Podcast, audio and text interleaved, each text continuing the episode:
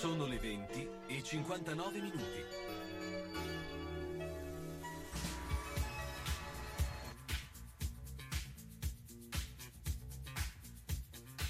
Carlo Rozesco presenta Gli uni e gli altri. Chiacchierata tra amici in diretta da Radio San Luchino.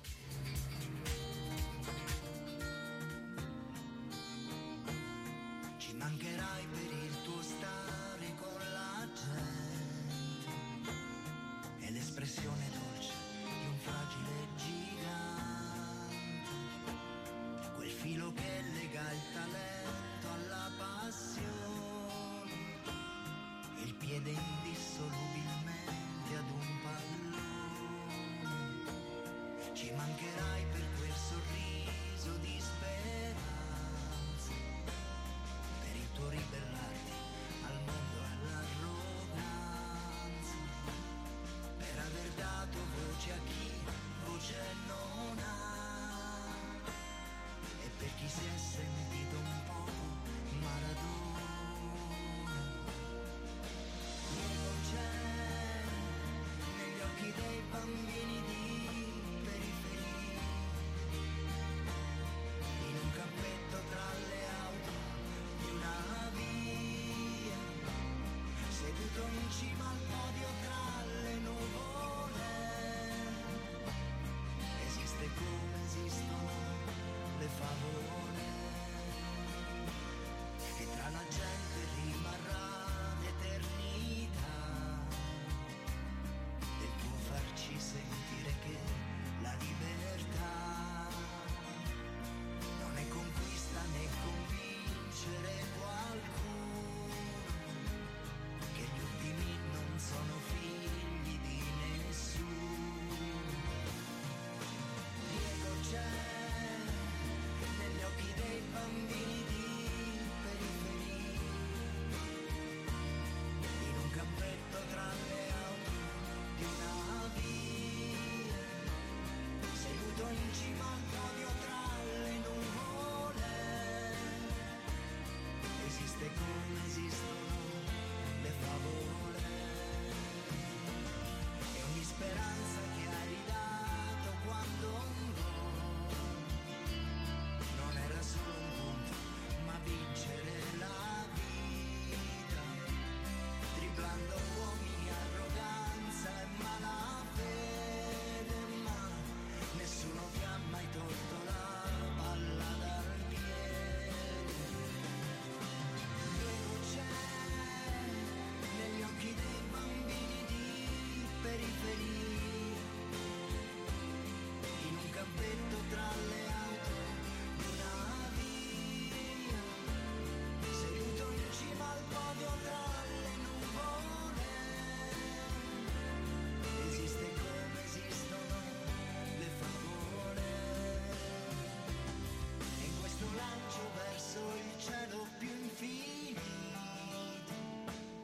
lasciando tutti come sempre senza fiato, se ogni destino trova sempre il posto suo, finire in cima al mondo è sempre stato il tuo.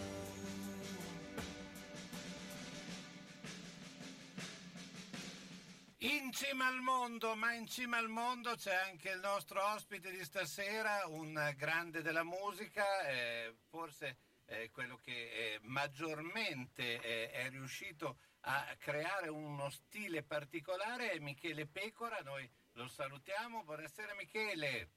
Ciao Carlo, buonasera, bentrovati. Ecco, sappiamo che sei impegnatissimo anche in questo periodo, per cui cercheremo di essere in un incontro abbastanza rapido, però ci tenevamo molto a averti come ospite, anche perché tu hai avuto una diciamo, tu sei un po' il cantante che ha quei brani che rimangono dentro, anche se molte volte non sai neanche che sono tuoi, no? Cioè ci sono, no, che ti rimangono. C'era lei, cioè sono tu sei nato musicista, hai fatto il conservatorio. Ecco, racconta un attimo anche velocemente perché poi adesso hai scelto come personaggio Diego Maradona per dedicargli un brano di questa intensità. Ma sai, io mi sono sorpreso quando è scomparso Maradona, mi sono sorpreso della mia commozione. Sinceramente io sono, diciamo così, un appassionato di calcio, ma non un patito. Non sono uno che va allo stadio tutte le domeniche o che tifa a tutti i costi. Mi piace il calcio da sempre, l'ho giocato da ragazzo. E la partecipazione che c'è stata, cioè milioni di persone che si sono mosse per dare l'ultimo saluto a questo campione, mi ha fatto riflettere e ha suscitato in me probabilmente anche l'ispirazione per questa canzone. E ho capito poi perché lui non è stato soltanto un campione assoluto del calcio, ma è stato anche il campione della gente, è stato il personaggio in cui le persone si sono probabilmente riviste, dove magari sono riuscite a riscattare anche delle proprie sofferenze. Lui ha rappresentato la gente e così è stato e così sicuramente sarà sempre, perché campioni ne abbiamo conosciuti tantissimi, da Pelé a Rivera, a Baggio, a tanti altri, però lui ha rappresentato probabilmente il calcio nella sua parte più romantica, se vogliamo, cioè in quella parte che anche se nasci nel posto più sperduto del mondo, in condizioni di assoluta povertà, poi alla fine salire in cima al mondo. E quel ragazzino che palleggiava, quel ragazzino di 7-8 anni che si vede in quel video, che palleggia con un piede sinistro veramente baciato dal divino proprio, in quegli occhi malinconici c'è la consapevolezza che quella sarebbe stata nel bene e nel male tutta la sua vita. Ecco, questo probabilmente ha suscitato in me l'ispirazione di dedicare una canzone al simbolo Maradona, indipendentemente forse anche dall'uomo Maradona, ma dal simbolo, da quello che ha rappresentato. Ecco, c'è molto di artista, no? Perché Maradona è più da avvicinare a un artista, cioè un artista un po' maledetto dal punto di vista, ecco. E nel campo dell'arte è così. In un certo senso tu hai avuto una carriera un po' particolare, perché subito nel 1977 vinci il Festival di Castrocaro. E quindi hai un contratto con la Warner Bros, fai un brano dopo che sentiremo che era lei che ha venduto milioni di dischi e ancora ha visualizzazioni enormi. Poi poi ha avuto altri brani importanti, poi c'è stato un po' di rallentamento della notorietà più che della carriera, perché poi le cose che hai fatto sono tantissime, ma ecco, questo si risente un po' nella vita di un artista, oppure c'è questo aspetto che uno poi porta avanti la sua arte, quindi riesce a essere anche indipendente da tutto ciò? Beh, devo dire che hai detto una cosa molto bella e anche molto giusta. C'è stato un rallentamento nella notorietà e non nella carriera, e ti ringrazio di questa cosa, perché è importante, è una considerazione importante, perché chi sceglie di vivere di musica ovviamente ne accetta anche tutte le conseguenze, quindi stare diciamo così in evidenza e in prima persona può appartenere a un periodo della vita, così come in molti altri momenti capita sempre agli artisti, magari si può essere più in ombra a livello di popolarità, di esposizione mediatica, ecco. Sì, che non necessariamente poi questo non significa che non fai dal punto di vista esatto. creativo sia un calo, è solo un rapporto diverso che hai col pubblico poi alla fine. Bravo, sì, esattamente così.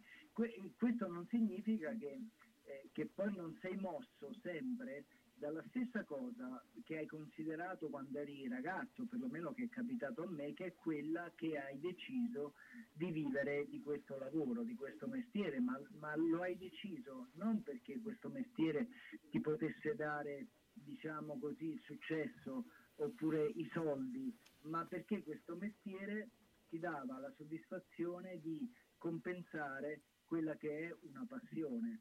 E allora quando fai le cose per passione, anche se non sei esposto in prima persona sempre e continuamente, continui a farlo per quel, diciamo così, sentimento puro e sincero che è proprio la passione per la musica. Io ho deciso da ragazzino che questa sarebbe stata la mia vita, non conoscendo il mio futuro, quindi poi sono stato fortunato, perché sicuramente mi ritengo fortunato perché ho potuto farlo, e ho potuto farlo anche con grandi soddisfazioni. Però alla fine, quando tu lo fai con passione, lo fai con sincerità, in qualche modo ti premia, anche quando sei dietro le quinte, perché sai, per me che ho studiato e che ho fatto sacrifici per la musica, anche dirigere l'orchestra a Sanremo come autore, certo, come compositore di un brano, è stato un momento molto bello e importante. Certo, devo dire che nasci artista, e quando nasci artista non essere, diciamo così, sempre davanti ai riflettori è un po' sacrificante, non è bellissimo, però devo dire che alla fine la vita mi ha sempre in qualche modo premiato, ecco. No, anche perché hai fatto collaborazioni importanti e a livello internazionale, per cui credo che ci voglia anche quella parte, diciamo, di studio che non sempre ti mette davanti alle telecamere, ecco. Sì, è vero. E poi sai, io stando con la Warner, praticamente in realtà poi sono stato sempre un artista Warner, e oggi ancora buona parte delle mie edizioni sono ancora Warner. Ho avuto anche la possibilità di confrontarmi con nomi importanti, con nomi internazionali come Christopher Cross. Ho conosciuto George Martin, che era il quinto Beatles. Cioè, queste cose alla fine ti premiano comunque, perché hai avuto la possibilità di vivere un mondo che sicuramente molti altri non l'hanno avuta e che magari l'hanno soltanto sognata, e cosa poter desiderare di più. Insomma, devo dire, una carriera veramente importante, ecco. Guarda, nei suoi momenti belli e anche nelle sue sofferenze, perché io ricordo i momenti delle sofferenze, i momenti in cui mi sono dovuto allontanare, l'ho fatto mio malgrado, magari l'ho fatto con dispiacere, però avevo sempre questa forza di recuperare, cioè di rimettermi in gioco, comunque di rimettermi in pista e di continuare a rischiare, ma sempre mosso da quel sentimento di passione. Michele, ti chiedo un attimo per uno stacco e poi metto un altro brano, e so che tu oggi hai dopo degli impegni, però dopo ti chiedo un'altra cosa, anche perché parliamo anche dell'ultimo disco. Come no? Se puoi sono stare qui. Lì. Sì, sono qui, ti aspetto.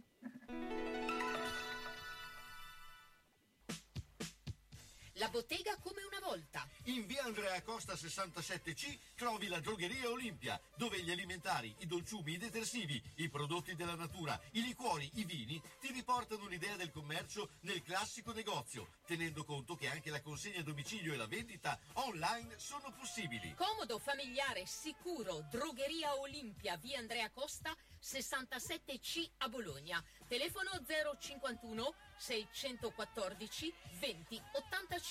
Sul web cerca drogheriaolimpia.com e fai la spesa da casa. Se no, va là che trovi di cosa. Eh sì, è usata, ma se la trovo da Franzoni è come se fosse nuova.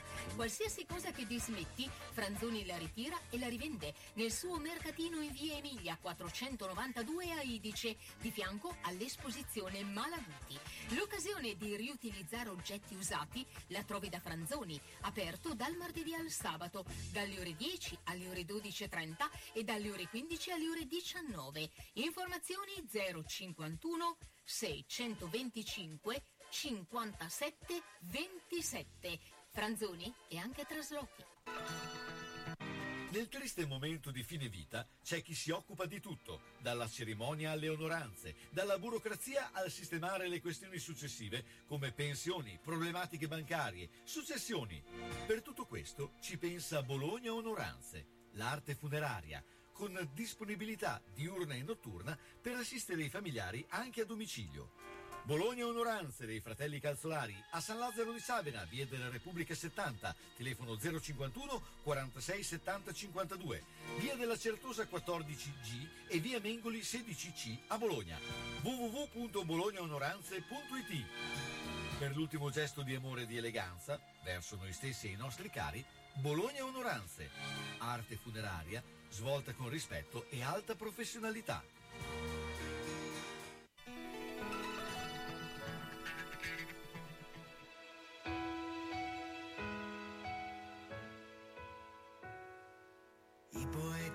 Soffio di speranza, verità senza certezza. Non descrivono la vita, ma alla vita danno sogni e leggerezza. Hanno cieli di colori nuovi ed orizzonti senza sfumature. Nelle mani portano la notte, con la notte tutte le paure. I poeti giocolieri stanno sempre in bilico sulle parole. Precipizi di emozioni dove è sempre facile poter cadere. Equilibristi senza avere idea di cosa sia restare in equilibrio. Bevono per ricordare, sono marinai scampati ad un naufragio. E non volano mai ad alta quota, perché i sogni non hanno un pilota. Le poesie non hanno nota, ma soltanto ruote per poter viaggiare. Di speranza e cieli per poter volare. I poeti senza casa, maledetti e condannati a non morire, perché l'anima non muore, ciò che muore è quello che non sai capire. L'anima è il riflesso e la conseguenza, l'armonia di ciò che scrivi. È per questo che i poeti sono destinati a rimanere vivi. E non scrivono mai tra le righe, temperandosi come matite. La farfalla vola verso la candela e la candela brucia ancora. I poeti hanno 1000 vite in una sola. I poeti sono fiori, menzogneri, occhi scuri dalle occhiaie, gocce di rugiada di un autunno che precipita dalle grondaie. Cuori solitari in un annuncio scritto senza testo né passato. Incompiuti ma i poeti sono quello che non hanno pubblicato. E non volano mai ad alta quota, perché i sogni non hanno un pilota. Le poesie non hanno note, ma soltanto ruote per poter viaggiare. Ali di speranza e cieli per poter volare. E non volano mai ad alta quota, perché i sogni non hanno un pilota. Le poesie non hanno note, ma soltanto ruote per poter viaggiare. Ali di speranza e cieli per poter volare. Bellissimo questo brano, i poeti, direi che è notevole anche dal punto di vista proprio del testo, Michele. Tra l'altro arrivano molti messaggi perché siamo anche in diretta a Facebook. C'è una domanda che ci tengono a fartela. Dice: buonasera Michele, parla Umberto, dice parliamo del brano Vestita di bianco. Come, perché nasce l'idea di questo dialogo con la morte? Questo chi insomma ti segue evidente ha una... Sì. Tra l'altro Vestita di bianco è una delle mie canzoni, devo dire, più amate, più apprezzate, e ti dirò che quando doveva uscire con la Warner lì per lì c'era un po' di esitazione, cioè, sai, è un brano importante che parla di un argomento così particolare, non sappiamo, forse, invece poi decidemmo di farlo uscire e abbiamo fatto bene perché ha avuto davvero un grande riscontro. Ringrazio Umberto per questa domanda. Io l'ho scritto, avevo 17 anni, neanche forse, ed è nato così di getto, ma è una riflessione in realtà su un argomento che ci inquieta sempre, no? Che ci crea sempre un disagio, però io credo che in effetti questa cosa, chiamiamola così, sia parte della vita, e probabilmente il fatto che non ci è dato di conoscere diciamo che cosa sia effettivamente, probabilmente conferma un po' questo.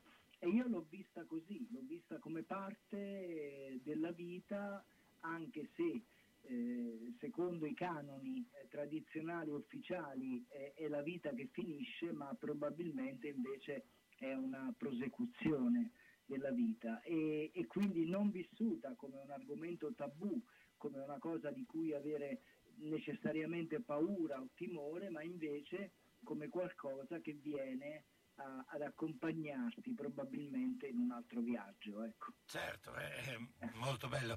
C'è altro, anche Chicca Artezza che ti saluta, insomma sono in tanti, insomma, che stanno scrivendo e che aspettavano appunto di poterti ascoltare.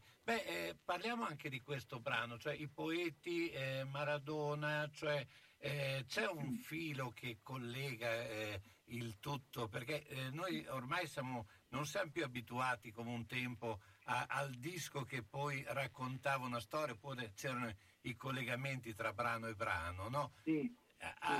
E si è un po' perso questo, e invece che era una cosa abbastanza consueta, no? Un tempo, ecco. Sì. Mi sembra che invece tu abbia dato un filo conduttore in questo. Beh, diciamo che sì, probabilmente sì, nel linguaggio sicuramente. I poeti nasce così, sempre distinto, e a seguito anche di una chiacchierata fatta con l'amico Enzo De Caro, l'attore che tutti conosciamo. Una chiacchierata proprio sulla poesia, sui poeti inaspettati, quelli che non ti aspetti abbiano scritto delle poesie, ma che magari facevano altre professioni, facevano gli attori o i registi o magari un mestiere completamente diverso, che invece hanno scritto delle poesie. Questa chiacchierata di un paio d'ore con Enzo in una serata trascorsa insieme ha poi generato in me, diciamo, l'idea di questo pezzo. Non era facile descrivere i poeti e parlare dei poeti con un linguaggio che fosse adeguato, quindi che fosse vicino comunque alla poesia. L'operazione è riuscita grazie proprio a un momento di ispirazione in cui la penna correva velocemente, quasi sotto dettatura, e in cui ho visto queste anime che sono quelle dei poeti, perché la cosa che mi ha sempre, diciamo, stupito un po' è che il poeta non è mai come te lo aspetti. Cioè, se tu leggi le poesie e poi conosci chi le ha scritte, non è mai come tu te lo immagini dalle poesie che hai letto, ma magari scopri un'altra persona. Ecco, questo fa parte del fatto che i poeti hanno una sensibilità che gli consente di poter vivere cose che non hanno vissuto, ma che hanno soltanto immaginato o soltanto intuito, e questa è la grande capacità. Quindi la forza di poter sognare, la forza di poter evadere con la fantasia anche da un quotidiano difficile, complicato, loro questa forza l'hanno sempre avuta. Infatti dico anche alla fine della canzone che i poeti sono quello che non hanno pubblicato, e non a caso, insomma. Certo, mi fai venire in mente anche il verso di De Gregori, poeti che brutte creature, quando parlano è una truffa, però sì, è vero, hai ragione. Sì, sì. Il paragone è perfetto perché molti poeti che hanno scritto delle cose bellissime, straordinarie, stupende, magari sono state delle persone con forti contraddizioni, con sofferenze enormi, con una vita assolutamente sregolata, fuori da ogni canone, da ogni logica, però avevano questa capacità e questa profondità. Vedi, si ritorna al tema Maradona poi tutto sommato, perché sì, Maradona sì, era un poeta, poi dal punto di vista proprio calcistico, se vogliamo dire calcio un'arte, se lo possiamo inquadrare in una sorta di poeta, no? Che faceva quelle cose estruse. Sì. Sì, beh, è stato giusto ed ingiusto, è stato contestatore e contestabile, ma lo è stato così come lo è la vita. La vita è giusta, è ingiusta, è forte, è piacevole e non può essere perfetta, perché la perfezione non è la bellezza è nell'imperfezione e nell'arte questo vale ancora di più. Nell'arte direi che è fondamentale, cioè un artista non ti piace perché è assolutamente perfetto, ma ti piace perché ha quel piccolo difetto o quella particolarità che lo distingue da milioni di altri. Senti, io ti dico, continuerei a parlare, so che sei impegnato. Guarda, possiamo stare insieme, ho fatto un cenno ai musicisti. Possiamo se vuoi ancora chiacchierare. Allora ti chiedo un altro step, perché adesso un minutino che abbiamo ancora, perché così volevo anche mettere il brano, i brani che maggiormente ti hanno, diciamo, sei più conosciuto. Ma vedrai che secondo me con questi brani e poi con tutto quello che sta succedendo, credo che ritornerà anche questi brani a essere delle hit, perché obiettivamente sono molto belli, ecco, devo dire questo. Siamo sempre, allora guardo ancora quelli che ci stanno scrivendo, sono in tanti, quindi insomma eri molto adesso Simona Lomi, insomma arrivano tanti messaggi. Adesso andiamo un attimo con un po' pubblicità e poi dopo avremo Era Lei. Radio San Luchino 104.5 104.7 www.radiosanluchino.it.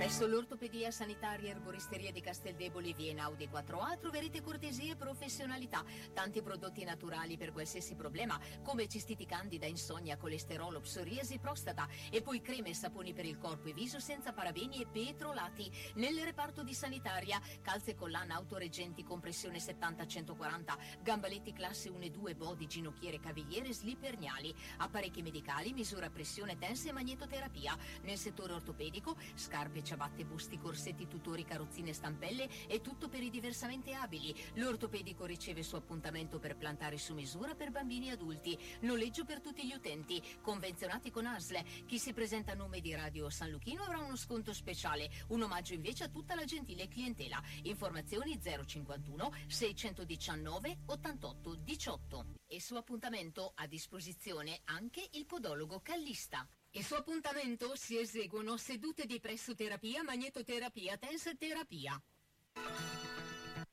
Iodone Brugi Shop presentano il grandissimo Fuori Tutto, i prezzi più piccoli per le taglie più grandi. Sconti imperdibili su ogni articolo uomo-donna disponibile in negozio. Pantaloni e gonni a partire da €29, piumini caldi da €39, maglieria in caldo cotone e cashmere da €29, abbigliamento sportivo e comfort da €19. E per le occasioni eleganti, sconti fino all'80% su tutte le migliori marche. Non perdete le grandiose offerte. Iodone Brugi Shop in via Giuseppe Bentivogli 13 a Bologna, vicino all'ospedale Sant'Orsola, con parcheggio gratuito in garage adiacente. Telefono 051 34 08 93.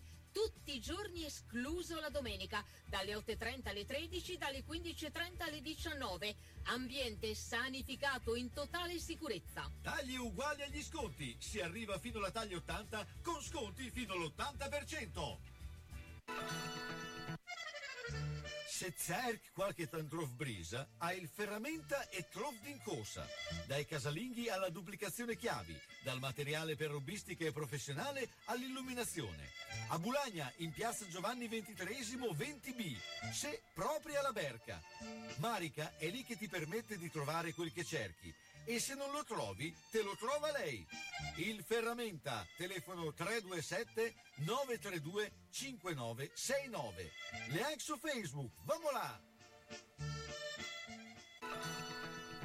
Vorrei cambiare materasso, ma non voglio spendere un capitale. Vai da Materassi Barone, lo specialista del riposo. Adesso è il momento giusto. Ce ne sono più di 400 tra materassi, reti e letti delle marche più importanti del settore, con sconti fino al 70%. Da Materassi Barone, comprare un Dorelan o un Tempur non è mai stato così conveniente. Ci vado subito. Materassi Barone, dal 1967, fa dormire bene. A Castel San Pietro Terme sulla via Emilia, a Bologna in via Massarenti 70 e in via Toscana 131, a Casalecchio di Reno in via Porrettana 384. Per info 051 94 22 33.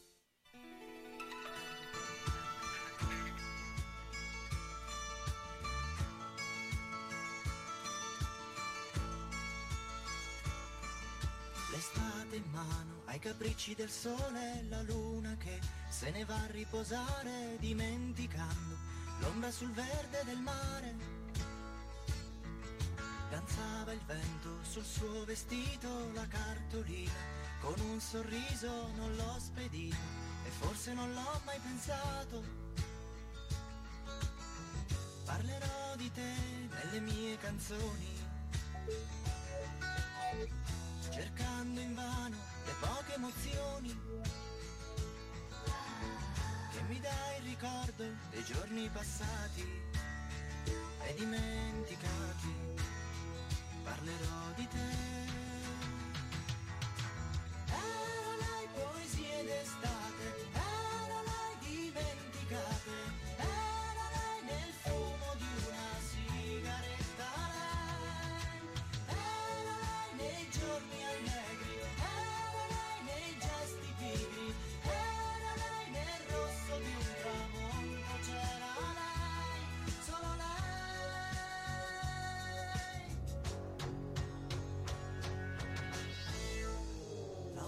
In mano ad un soffio di vento, tuo padre ha sempre lo stesso lamento e con la scuola hai sempre gli stessi problemi.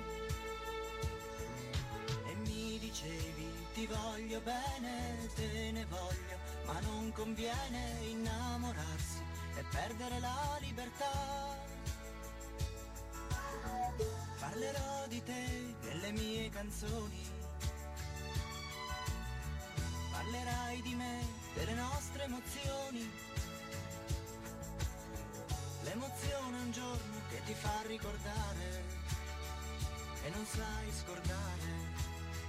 Il sorriso suo, quello che era mio, ciò che ho perso. Eravai poesie d'estate, eravai dimenticate, eravai nel fumo di una sigaretta.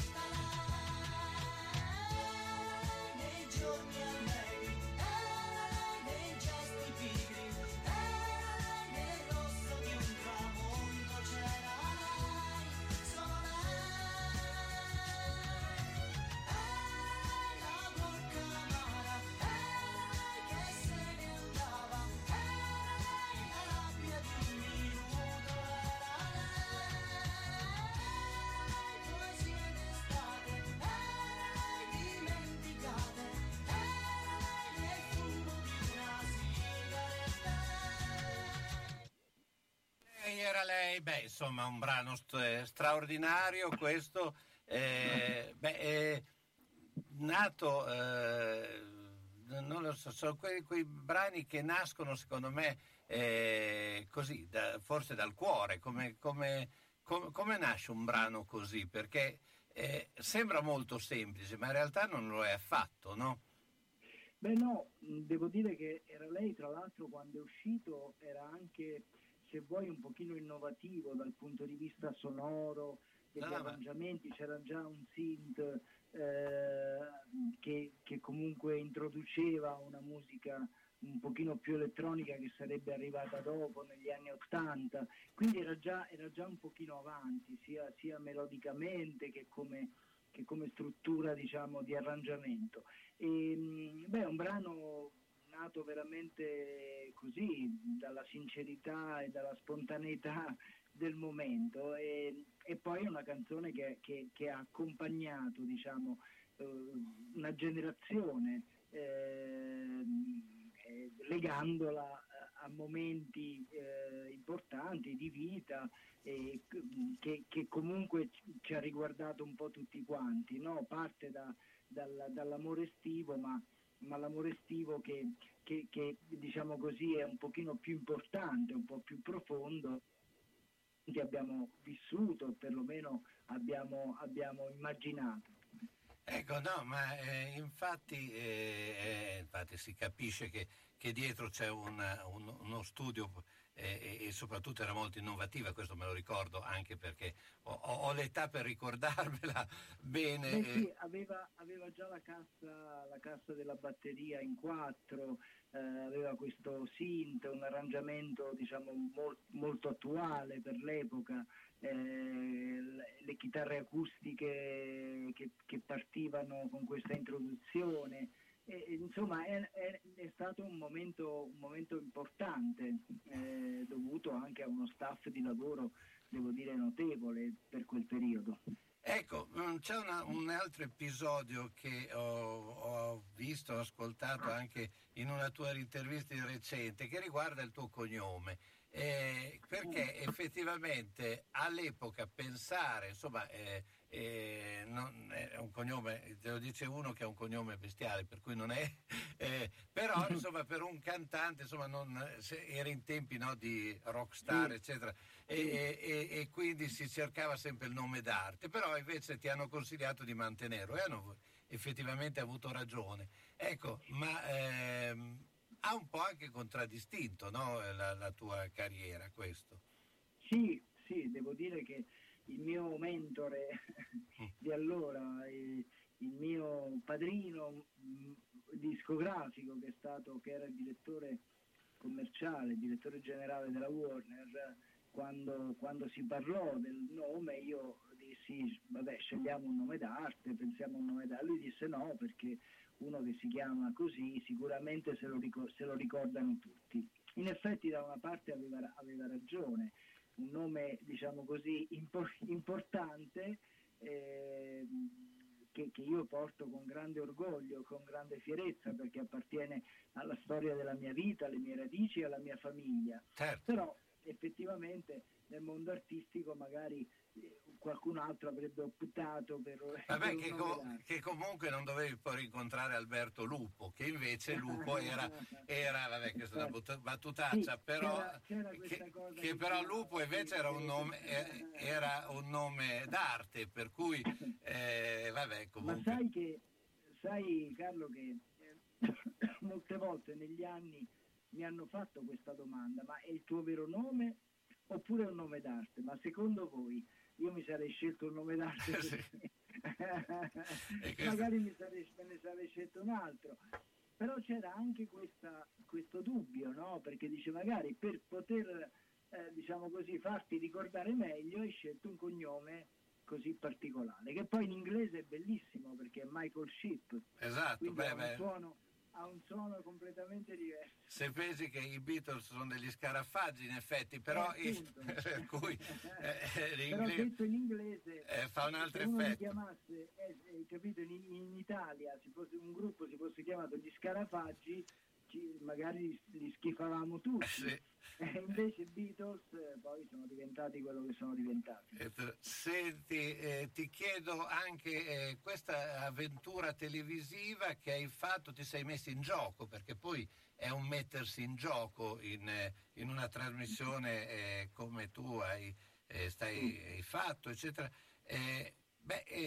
che effetto ti ha fatto? Perché essere poi giudicato da dei colleghi, insomma, molte volte può essere strano, ecco, anche se il mondo dello spettacolo sì, prevede un po' tutto, no?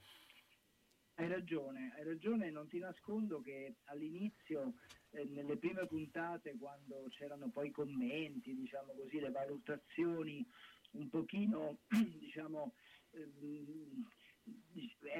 era un pochino a disagio, perché magari sentire un collega che ti dà delle indicazioni non è sempre così piacevole, però io mi sono messo in gioco, e non soltanto come artista ma anche umanamente, perché poi il programma, diciamo così, era fatto anche per quello, no? Per farti conoscere anche dal punto di vista umano, una televisione completamente diversa da quella che ero abituato a fare io, dove andavi, cantavi la canzone, grazie, arrivederci, e tutto finiva là.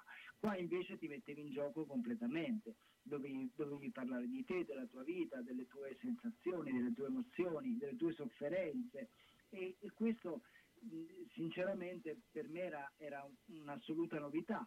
Però nel momento in cui ho accettato, ho anche accettato ovviamente tutte le conseguenze, ma la molla che ha fatto scattare in me diciamo la convinzione di accettare questa sfida è stato il fatto che comunque un programma così fatto dalla rete pubblica, che va a ridare valore e dignità a chi come noi comunque una traccia di sé l'aveva lasciata nel tempo, e il fatto che proprio la RAI abbia investito in un programma, diciamo così, non dedicato a chi era primo in classifica più, ma chi magari era un po' caduto nell'ombra, beh, fa molto onore secondo me, no? È un bel segnale, è un segnale importante. E il successo che ha avuto, perché ora o mai più, ha avuto uno share medio tra il 17 e il 20%. Certo. E tra l'altro se la batteva con la come si dice, con Mediaset, con la De Filippi, che insomma aveva uno share altissimo, eppure ha tenuto botta, ha tenuto testa. Beh, questo credo che sia un segnale molto bello e molto importante che hanno dato sia la rete pubblica, ma che hanno dato anche tutti quanti quelli che hanno visto il programma. E poi la serata finale ha ripagato la vittoria negli inediti, mi ha ripagato veramente di tutti i piccoli disagi che ho potuto avere durante il corso del programma, perché quel momento, nel momento in cui io ho cantato i poeti, si è generato in studio veramente una sorta di magia, una standing ovation da parte di tutti, del pubblico, dei giudici. Ti dirò che è una cosa che io avevo non sperato, ma avevo immaginato e forse anche un po' sperato. Beh, devo dire che il mio desiderio è stato esaudito, ed il mio sogno è stato realizzato. Michele, beh, io intanto ti ringrazio, ti lascio ai tuoi musici, te, Carlo, musici che insomma gli abbiamo fatto un po' perdere la mossa, però spero che siano stati. No, è stato molto piacevole. Veramente insomma, io ti chiedo insomma se prossimamente possiamo ancora fare delle chiacchierate, insomma, se sei disponibile. La faremo in primavera su una piccola grande sorpresa, spero possa essere piacevole per tutti quanti noi, per tutti quanti voi, e quindi avremo modo di risentirci per una cosa a cui tengo veramente tanto e che in primavera vedrà la luce. E io ti ringrazio ancora e ti lascio, visto che adesso tu te ne vai e noi ce ne andiamo, no, noi rimaniamo, però ti metto, te ne vai, vabbè, questa è una battuta. Grazie ancora Michele Pecora. Grazie a tutti gli ascoltatori, grazie Carlo, a presto.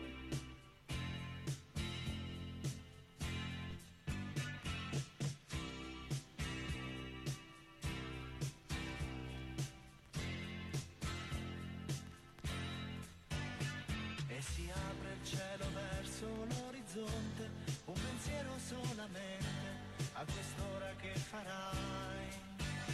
Forse stai aspettando l'autobus e pensi che oramai si è fatto tardi e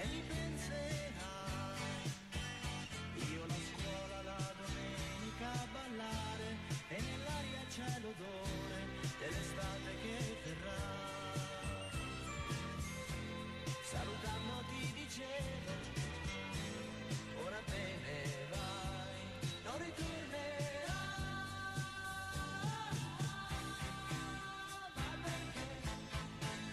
Ma perché non ti lascio pensare che te ne vai, come la sera sembrerai un po' più vera, correrai, senza voltarti mi dirai, non annoiarti te ne vai, senza parlare ti direi, non mi scordare non ci sei, la mente vola griderei, mentre da sola te ne vai, te ne vai. E le troppe sigarette che ho fumato, questo giorno è già passato, a quest'ora che farai? Forse corri per la strada a respirare l'aria che non sa di mare e li penserai. Sorridendo scoprirai che mi vuoi bene ed un poco d'emozione quando poi ripenserai. Che parlando ti dicevo, ora te ne vai, non ritornerai.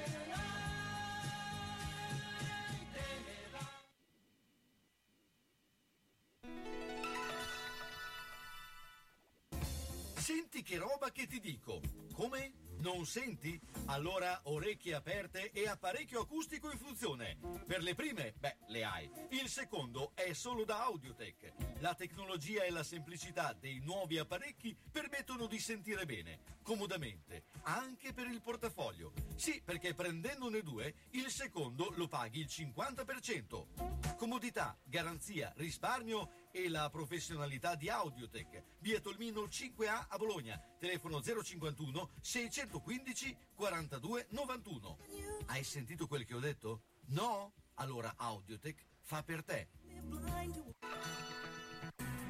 Palmirani propone le poltrone elettriche completamente regolabili con la pulsantiera, disponibili in misura mini per le persone minute oppure in misura maxi per persone fino a 200 kg.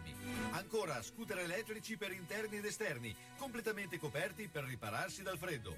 Palmirani dispone di ogni tipo di carrozzina ortopedica, elettriche, manuali, che ti alzano i piedi, che salgono e scendono le scale.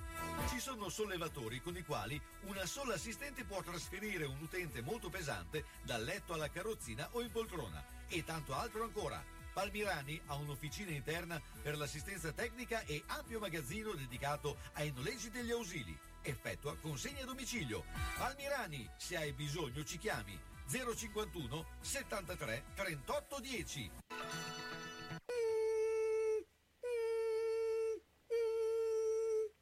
Ma cos'è? Sono le zanzare che piangono, non passano brisa. Uno solo è Melotti, il Melomedo. Serramenti, infissi, finestre in PVC, porte blindate e i leder stand for. Via Emile Ponente 252 Quinto, telefono 31 09 44. Sono in tanti? Uno solo è il Melomelo. Melotti!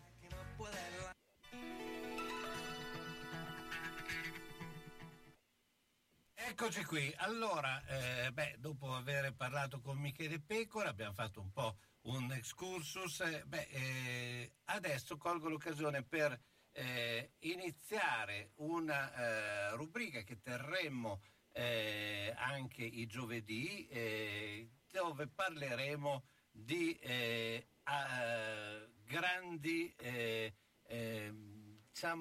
grandi imprese chi queste grandi imprese le sta facendo, che è Luciano Manfredi. Tanto Luciano, buonasera. Buonasera Carlo. Allora, parliamo di grandi imprese perché in questo momento c'è voglia di fare attività fisica, alle volte anche attività fisica estrema, insomma ci mancano, noi lo facciamo anche nella rubrica dove parliamo del ciclismo, insomma ci manca la possibilità di fare le colle, camminate, le gare. Tu fai triathlon, che triathlon comporta corsa corsa, bicicletta e nuoto assieme, sì. Insomma mancano e diciamo siccome di solito si pensa che siano cose solo esclusivamente per giovani, tu non sei giovanissimo, no, diciamo, ecco. No. Ecco, purtroppo già ho compiuto 60 anni. No, per fortuna. Insomma, diciamo che è sempre meglio compierli che non compierli, sì, gli anni. Sicuramente. Ecco, allora, appunto, a 60 anni con imprese alle spalle, quindi parliamo di maratone, ma non solo. Sì. Ecco, come... ecco, volevo anche un po' raccontare questo, cioè come ci si preserva, come ci si organizza,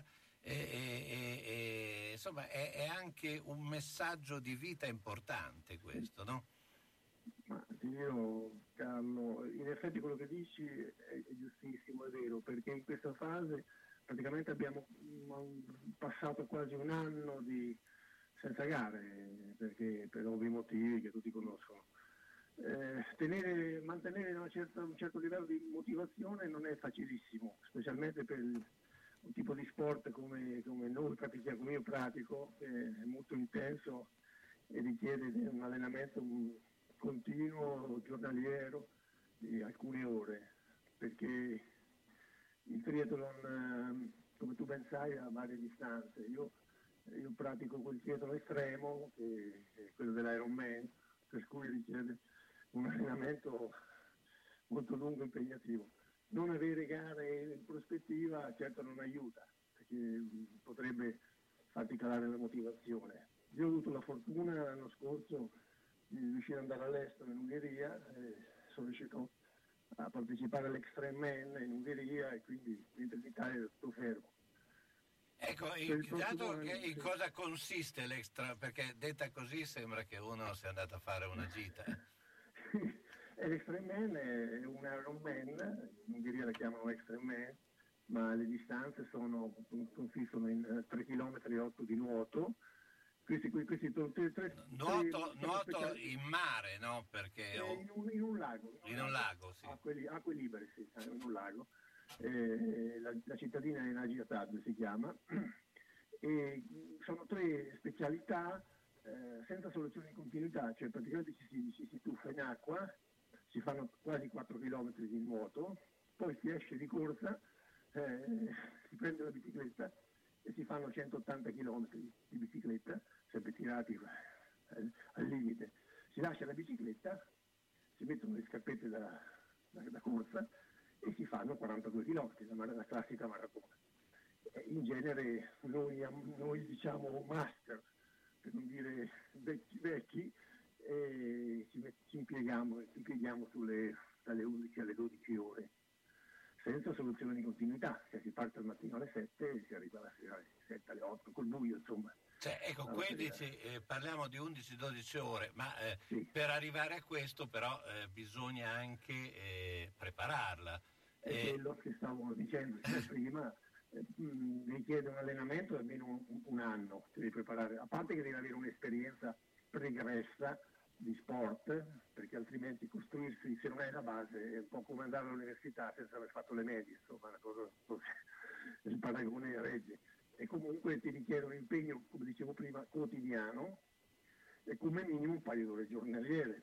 Se poi si avvicina la gara dovresti fare il cosiddetto combinato, cioè mattina fai un nuoto o corsetta, e pomeriggio un po' di bicicletta o puoi invertire anche, diciamo, gli sport. Però un paio d'ore, 2 o 3 ore al giorno direi che è necessario. Quindi tu capisci, per chi lavora, perché non è un professionista come noi, devi sottrarre del tempo al lavoro, alla famiglia, agli svaghi, alle amicizie, cioè è un po' impegnativo. Altro perché ti stavo dicendo, non avendo delle gare in prospettiva, la motivazione, tenere una motivazione alta non è facilissimo, ecco, questo il periodo è questo.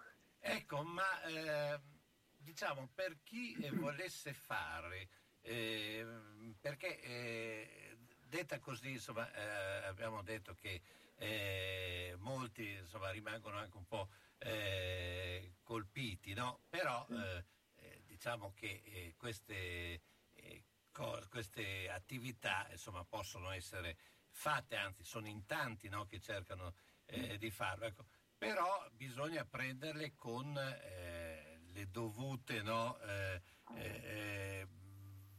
situazioni, ecco. Per iniziare uno non so che appunto abbia questo desiderio di provarsi, di cimentarsi in questo, sì.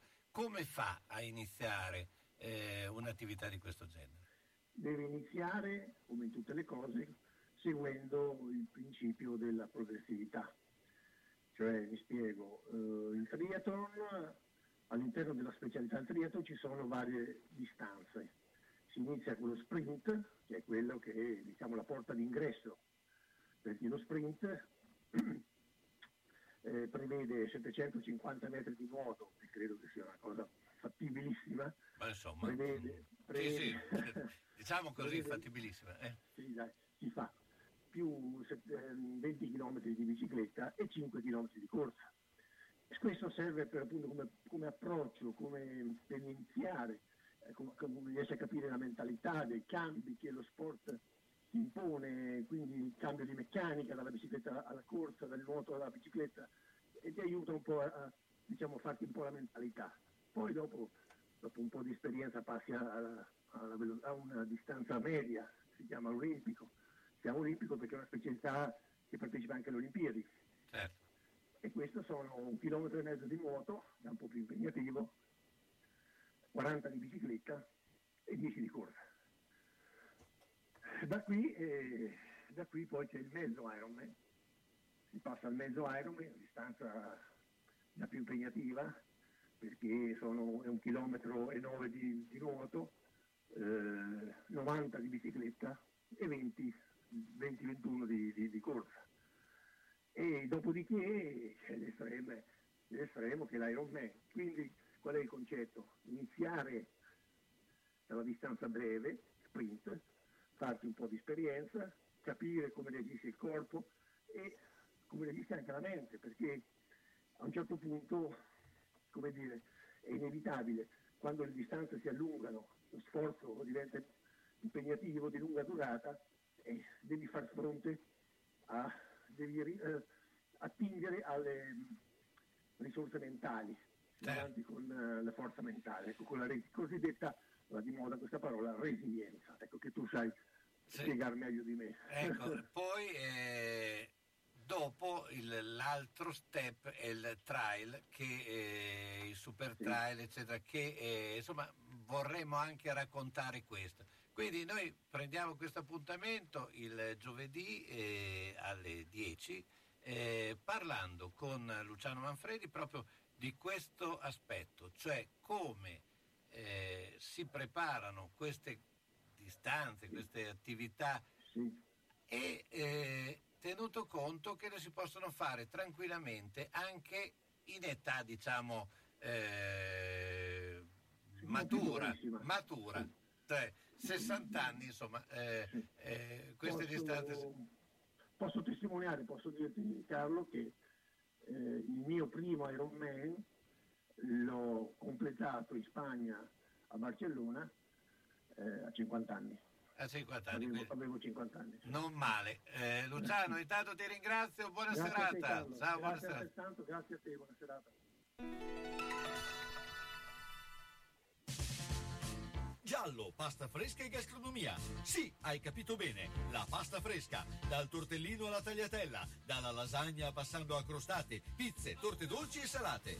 E adesso i fritti di Carnevale, sfrapole €32 al chilo, raviole alla crema, alla mostarda, frittelle di riso €25 al chilo, bombolini, zeppole. Che spettacolo, che gusto, sano, con giusta spesa, dal produttore al consumatore. Possibilità di servizio domiciliare chiamando il 334 663 2647. Giallo, pasta fresca e gastronomia, a Casalecchio, via Reno 7/5, www.giallopastafresca.com. Giallo, le cose migliori fatte con la migliore cura. La salute è importante e quando qualcosa non va è bene rivolgersi a chi può aiutare. Per questo la farmacia Ghironda propone esami utili a capire come stai. Elettrocardiogramma, test per le intolleranze alimentari, holter pressorio e cardiaco delle 24 ore, esame lipidomico delle membrane cellulari, esami del sangue. Non pensarci troppo. Rivolgiti alla Farmacia Ghironda, a Ponte Ronca, in via Matilde di Canossa 1. farmaciaghironda.eu. Per informazioni e prenotazioni, telefono 051 75 60 07.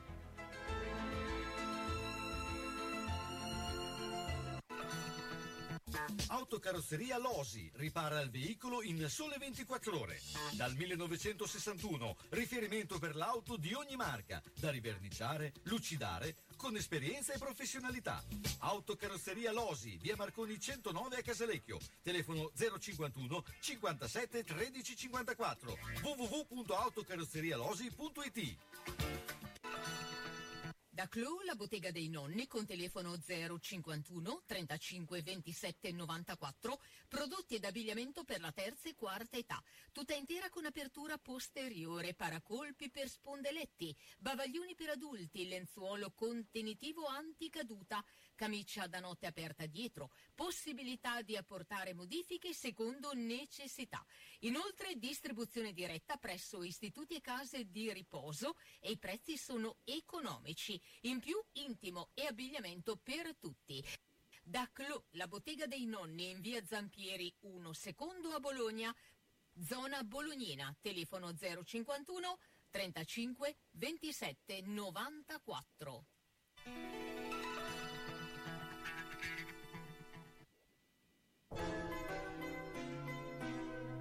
Sono le 22:00.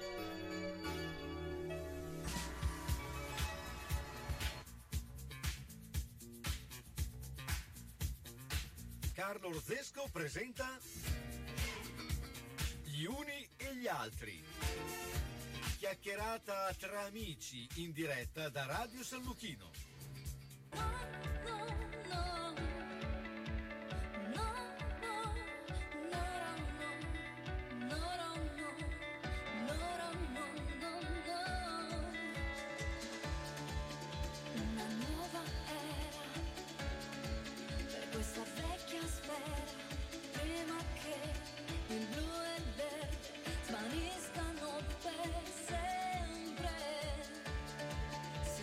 Senz'altro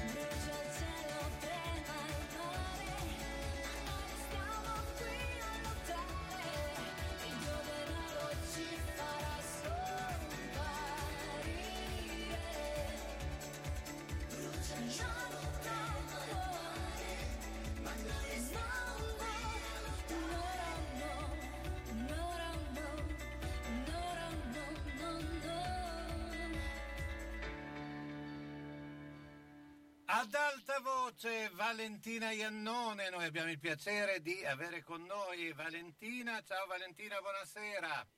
Ciao Carlo, buonasera a te e a tutti gli amici che ci stanno ascoltando. Beh, insomma, questo brano che non è uscito da poco, già sì. 38.000, anzi quasi 39.000 visualizzazioni su YouTube, e noi abbiamo visto anche il brano con un bel video che lo potete vedere anche su vivo.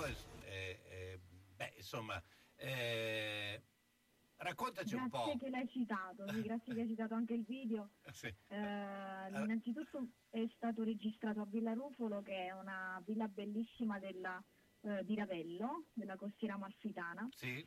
Quindi ringrazio la Fondazione Ravello e poi il regista Guglielmo Lipari e l'aiuto regia Elio Di Pace.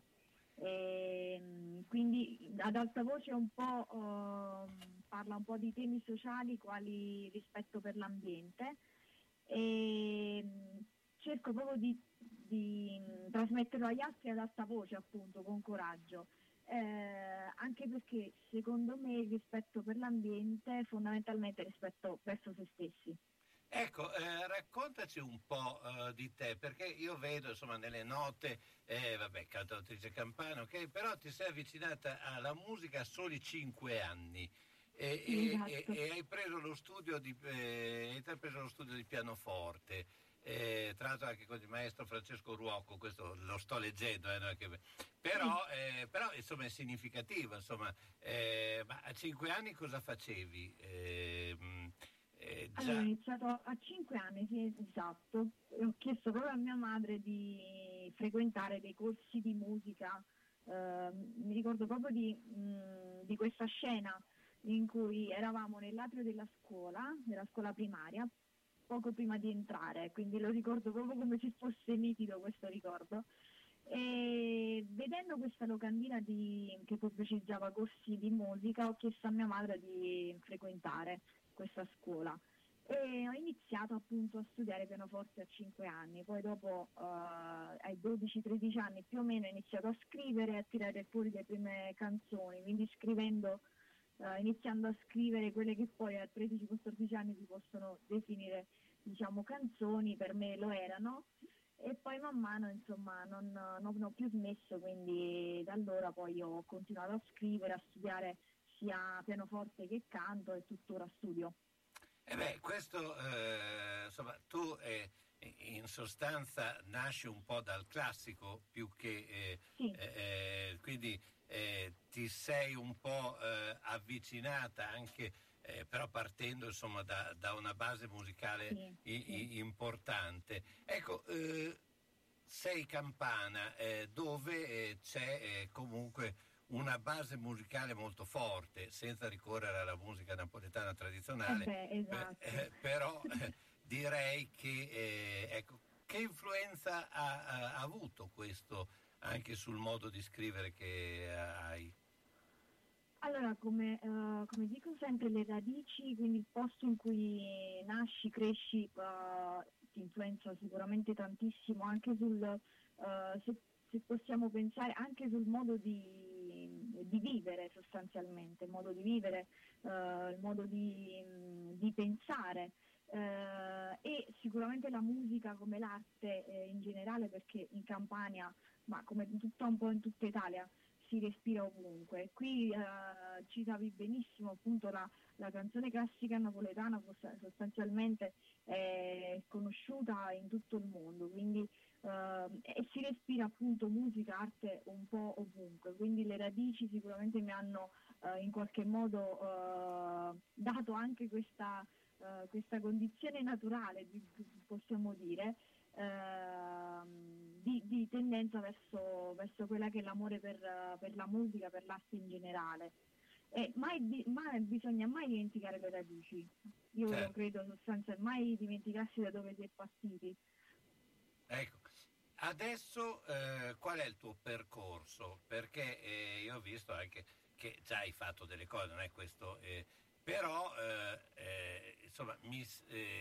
credo che tu stai iniziando, no? a guardare oltre, no? Lo sguardo va oltre.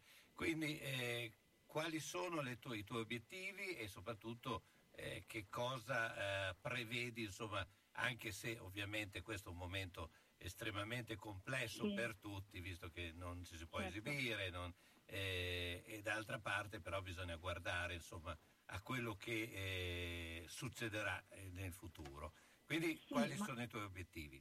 Sì, ma infatti la musica mi aiuta ad essere di maniera ottimista nella vita sempre, quindi oltre il mio primo singolo pubblicato nel 2018, poi è arrivato questo lavoro che costituiva 4 brani, oltre ad Alta Voce ce ne sono altri 3, e durante la quarantena ho continuato a scrivere, quindi a non fermarmi, ho continuato ad investire su me stessa e sulle cose in cui credo, appunto, fermamente, e si sta già lavorando sul prossimo brano che dovrebbe uscire primavera-estate.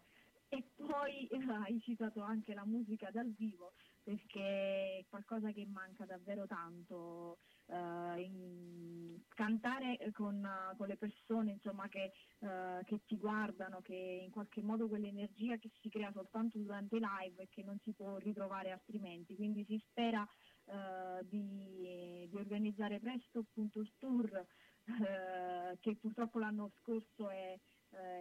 sappiamo com'è andata la situazione, quindi si sta lavorando sia sulle date dei live che la pubblicazione del prossimo singolo, sperando che il Covid ci permetta di fare tutto questo. In ogni caso non ci fermeremo, quindi comunque continuerò ad andare avanti a lavorare, non bisogna mai fermarsi nonostante tutto. Senti, ti chiedo anche perché il titolo Ad Alta Voce, è una sorta di richiamo, un'esortazione, cioè che cosa ti ha spinto?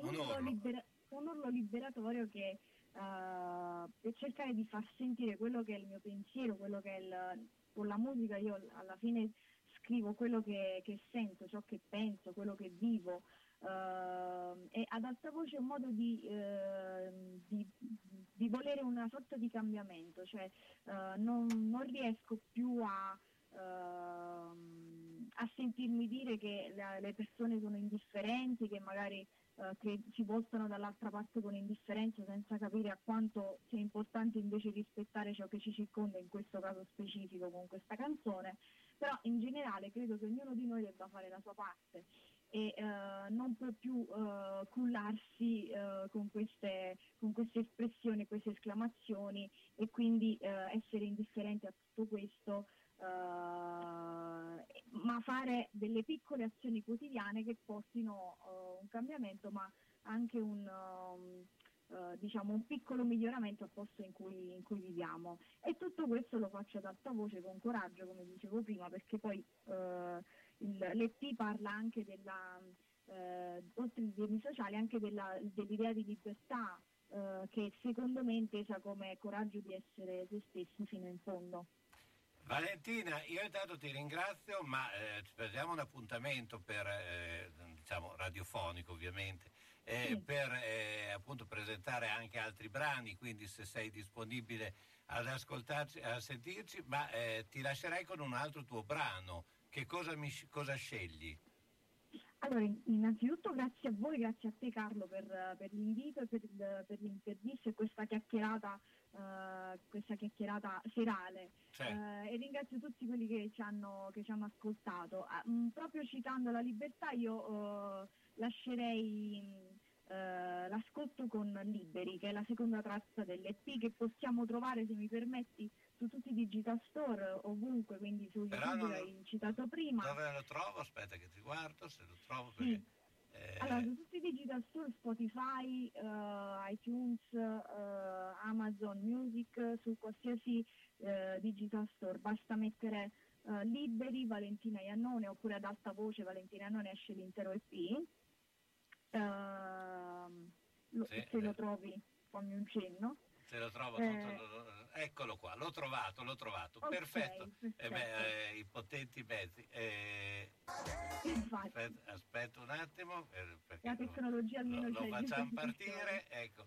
Io intanto ti ringrazio, ciao, buona serata. Ciao, ciao.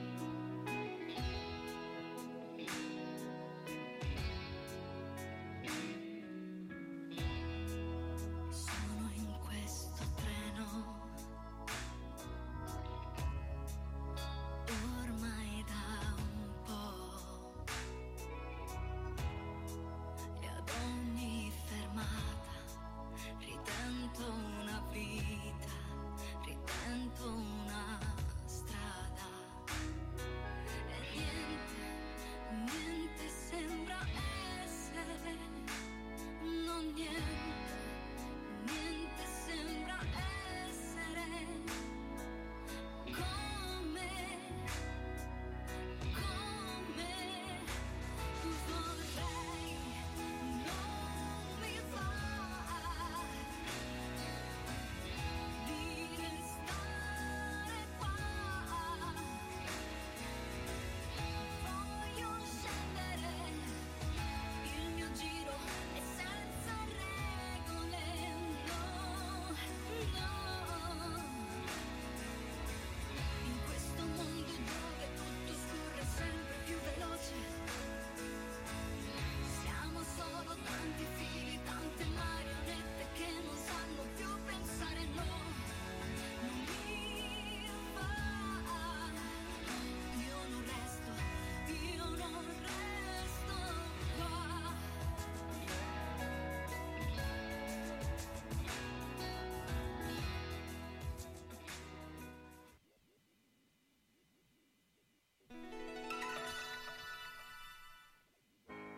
Magagnoli ad Argelato è lieto di presentarvi un'ampia gamma di camerette e bagni pratici e confortevoli, le nuove cucine living, le ambientazioni adatte alla tua casa, con nuovi colori e accostamenti che cambieranno il volto del tuo appartamento, con il servizio su misura, stesso prezzo, arredi ogni angolo della casa, mansardo o sgabuzzino. Insomma, Magagnoli vuole per te solo il meglio. Magagnoli è ad Argelato, zona artigianale, via degli Artigiani 3-5. Per la sicurezza di tutti è gradito l'appuntamento. Telefona 051 89 70 70 oppure 347 57 76 881.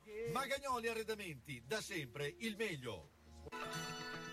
Ahimè Ciccio, purtroppo hai una parte di te che non si muove, però mi hanno detto che da Massetti ha dei materassi che sono incredibili. Sai che risultati? Mazzetti, via Porretana 122 alla Croce di Casalecchio, vicino a Villa Chiara. Materassi di propria produzione, rifacimento materassi, store Dorelan. Mazzetti 051 619 2115. Reti, materassi, guanciali dal 1946 alla Croce di Casalecchio. Mazzetti, il riposo migliore. E in questo periodo sconti su tutto. Alla macelleria storica di Marco Borgatti trovi salumi artigianali, carni italiane certificate di prima qualità, salsiccia fresca fatta in proprio come i polpettoni e gli arrosti farciti, il tutto a prezzi concorrenziali e con consegna a domicilio. Aperti tutti i giorni dalle 7 alle 13, venerdì anche dalle 16:30 alle 19. Cerchi la carne buona? La trovi a Ponte Ronca, in via Risorgimento 408-3, alla macelleria storica di Marco Borgatti, telefono 051 75 64 17. E buona ciccia a tutti! Ma cosa stanno facendo? La pubblicità con l'uccellino di Mammarina, Crescentine, Tigelle della Salute. Ma lui non sta mai zitto. Dipende dall'età. L'uccellino quando è giovane cinguetta spesso, poi... Mammarina, a Riale di Zola Predosa, riapre prossimamente. Eccoci qui, allora il momento della chiamiamo lasagna, per citare il libro, ma là era tutto lasagna, ma non so se lo dico bene, ma qui era tutta lasagna, Carlo, so, non è che bisogna, ma sai che io ho un'età che ogni tanto ti fissi su una cosa e vai avanti. senza la pasta. No, qui era tutta lasagna, Minerva Edizioni. Qui era tutta lasagna. La troverete di nuovo nelle librerie tra qualche giorno, perché fortunatamente è esaurito e quindi siamo in ristampa, ma entro pochissimi giorni tornerà in libreria. Insomma questo mi fa molto piacere, anche perché poi l'abbiamo è stato anche un motivo per parlarne, ma non solo per quello, perché quando con Mauro si parla di tante cose. Tra l'altro tu mi hai proposto oggi di parlare di un altro libro di un altro grande studioso di cucina, che è Massimo Montanari. Ma guarda, Massimo Montanari è una nostra gloria locale, e non solo locale, nel senso che è di zona, per così dire, ma ha un'esperienza, una capacità di analisi e di scrittura che sono stupende, e non a caso è il più famoso studioso italiano di storia dell'alimentazione, ed è a livelli europei tra i primissimi, quindi veramente Massimo è un'autorità. E ha scritto un nuovo libro che nel titolo e nella sostanza spiega come Bologna sia di fatto l'Italia in tavola, come Bologna sia un simbolo fortissimo della cucina italiana, e il fatto di poter rappresentare in maniera così alta la cucina italiana è, secondo lui, il vero motivo d'orgoglio della gastronomia bolognese, al di là dei tortellini, delle mortadelle, delle lasagne, di tutti quei simboli, quelle icone che hanno reso famosa Bologna nel mondo, perché poi alla fine servono anche le icone. Certo, ecco, ma quali sono? Ecco, perché poi si riesce sempre appunto a identificare in quegli aspetti, no, della cucina. Però Bologna ha anche tante altre specialità che non sono solo tortellini o lasagne. Certo, Bologna ha tante altre specialità e soprattutto ne ha avute storicamente. Montanari, ad esempio, ci racconta in dettaglio come nel Cinquecento, nel Seicento, in particolare anche dopo, Bologna fosse famosa come orto di Roma. Erano famosi i finocchi, le olive, gli ortaggi di Bologna avevano una qualità apprezzata in tutta Italia, e purtroppo questa tradizione, che nella cucina di quei secoli si esprimeva in torte salate e in preparazioni varie, si è quasi completamente persa nell'ultimo secolo, negli ultimi 2 secoli. E questo, secondo Montanari, è un buon motivo per rilanciare quella parte di tradizione gastronomica bolognese che è caduta nel dimenticatoio, e che invece sarebbe anche oltretutto particolarmente attuale e di moda, perché sappiamo tutti che la cucina vegetariana, che la cucina legata alle verdure è una cucina in grande crescita e di consensi non solo in Italia. Ecco, questa è una chiave secondo la quale, per Montanari, noi potremmo puntare un pochino di più sulle cose che ci appartengono, insomma. Non dice il riso, ecco, il riso è un'altra grande produzione di Bologna, che era circondata da risaie tanti secoli fa. Quello magari no, ma le verdure, la frutta, le torte salate, queste cose secondo lui sarebbero proposte da rimettere in campo in maniera molto decisa, anche per ampliare un pochino quello che è il classico ventaglio dell'orgoglio nostrano, insomma, la lasagna, le tagliatelle, i tortellini, anche alla panna, perché dice che secondo lui l'eresia in cucina non ha diritto di cittadinanza, quindi se i tortellini alla panna sono buoni, se la gente piacciono, dice lui, perché no? E io mi associo molto molto volentieri, perché la penso esattamente in questo modo. Sì, anche perché poi non credo che la panna era un prodotto quasi naturale anche in passato, non è che nulla, è chiaro che il brodo era un po' la parte ricca, no, del perché poi veniva fatto il col capone eccetera, però non credo che si mangiassero solo così, anche all'epoca. Ma insomma Carlo, io francamente non ho mai visto con grande simpatia queste polemiche sul panferino alla panna, perché intanto perché è una ricetta che ha una tradizione importante. Negli anni 40 fu inventata da una cuoca bolognese, adesso qui le versioni e i nomi sono due o tre diversi, ma insomma diciamo che è stata una cuoca bolognese in ogni caso. E poi non è che devi usare la panna del brick per fare i tortellini alla panna, no? Come ho detto anche in altre occasioni, a San Giovanni in Persiceto c'è il nome tutelare del tortellino alla panna, che è Franco Civile Mirasole, che usa la panna da fioramento, che è quella panna naturalissima e sostanziosa che si ritrova sulla superficie del latte che le nonne mettevano a bollire, ed è un piatto strepitoso, è un piatto buonissimo, un tortellino buonissimo e totale buonissimo. Quindi per carità, io dico viva i tortellini alla panna, perché sono un piatto magnifico. Certo, e poi anche un piatto anche completo.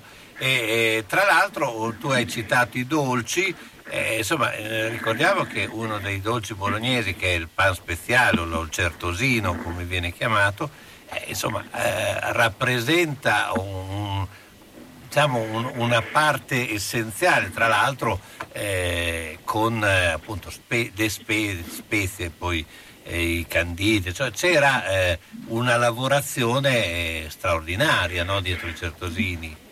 Non c'è dubbio, poi oltretutto ci sono delle varietà infinite di quel tipo di prodotto, ma insomma poi i dolci bolognesi sono strepitosi, insomma il fior di latte in tutte le sue varianti, il latte in piedi che qualcuno ancora propone, che è un dolce stupendo, per non parlare ovviamente della torta di riso.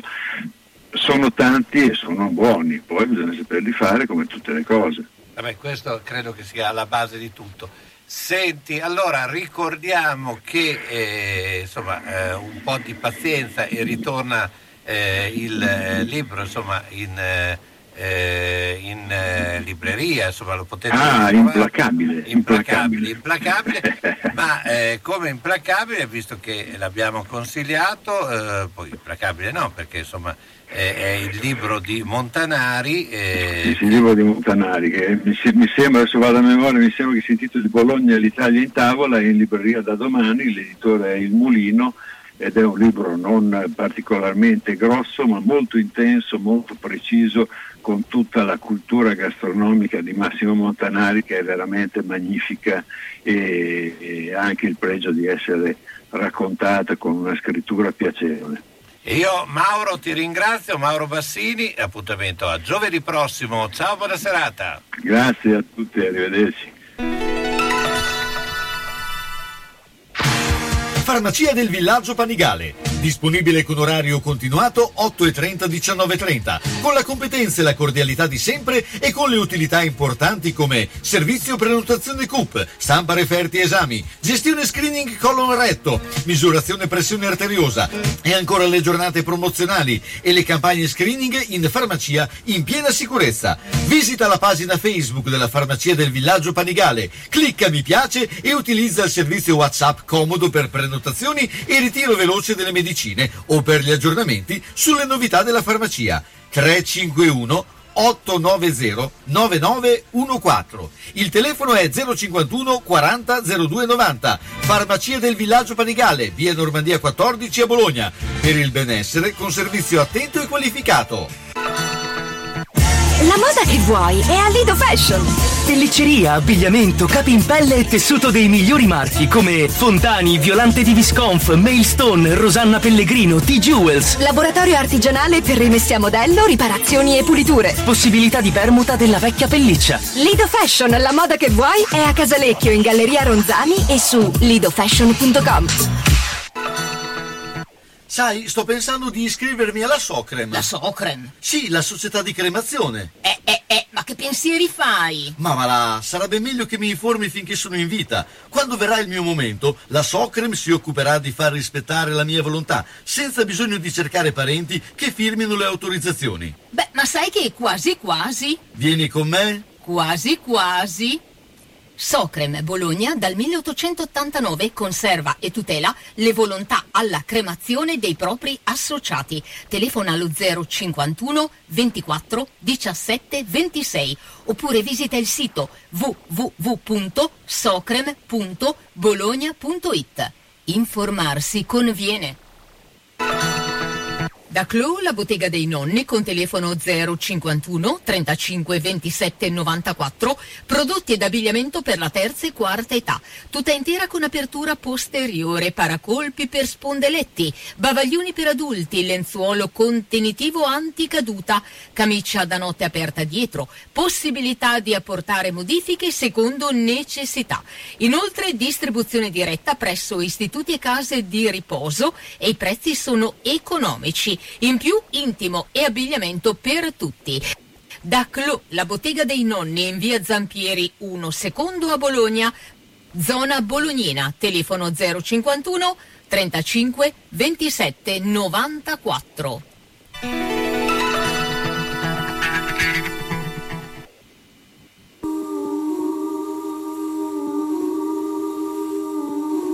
Io sono l'altro, sono quello che spaventa, sono quello che ti dorme nella stanza accanto. Io sono l'altro, puoi trovarmi nello specchio, la tua immagine riflessa, il contrario di te stesso. Io sono l'altro, sono l'ombra del tuo corpo, sono l'ombra del tuo mondo, quello che fa il lavoro sporco al tuo posto.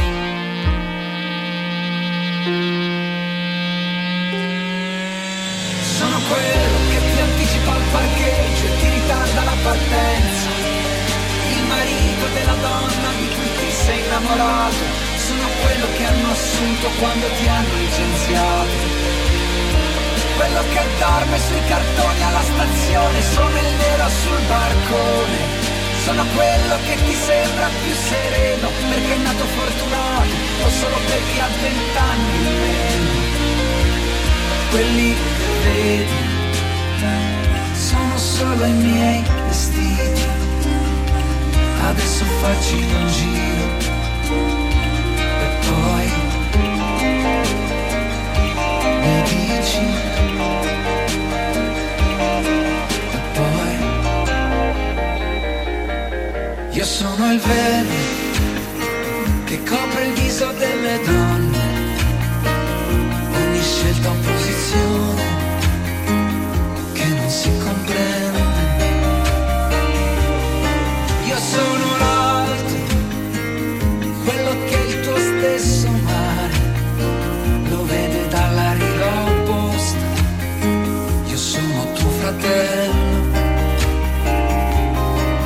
quello bello. Sono il chirurgo che ti opera domani, quello che guida mentre dormi, quello che urla come un pazzo e ti sta seduto accanto, il donatore che aspettavi per il tuo trapianto. Sono il padre del bambino handicappato che sta in classe con tuo figlio, il direttore della banca dove hai comandato un figlio, quello che è stato condannato il presidente del Consiglio. Quelli che vedi sono solo i miei vestiti, adesso vacci a fare un giro e poi mi dici. Eccoci qua, allora, ricordiamo intanto che stavano giocando Napoli-Spezia 4-1 ed è Coppa Italia, quindi il Napoli ormai passa, ma noi abbiamo il nostro massimo esperto che è Renzo Ragonesi. Ciao Renzo, buonasera. Ciao, intanto. Carlo. Sì. La Spezia ha fatto 2 gol. Ha fatto il secondo adesso? Sì, adesso. Allora, non so se il primo l'ha annullato, non credo. Ma io stavo guardando il risultato, qui dice ancora 4-1. Qui dice 4-2. Sai quello, però non, adesso aspettiamo, insomma, comunque 4-2 al 29esimo, insomma c'è... Al primo tempo sembrava che giocassero contro nessuno. Ma è una squadra strana lo Spezia, che comunque cambia spesso di ritmo, perché riesce a recuperare, insomma quest'anno abbiamo visto delle squadre anche... relativa come squadra, sì, che hanno un po' cambiato il modo, probabilmente, come diciamo da sempre, il fatto di giocare senza pubblico aiuta molto, soprattutto le squadre meno attrezzate dal punto di vista tecnico, e soprattutto che hanno meno pubblico, perché poi vuol dire molto, sempre inferiorità, vuol dire molto, insomma. Adesso sai, anche una squadra che si 4-2 ha segnato a Campora, adesso...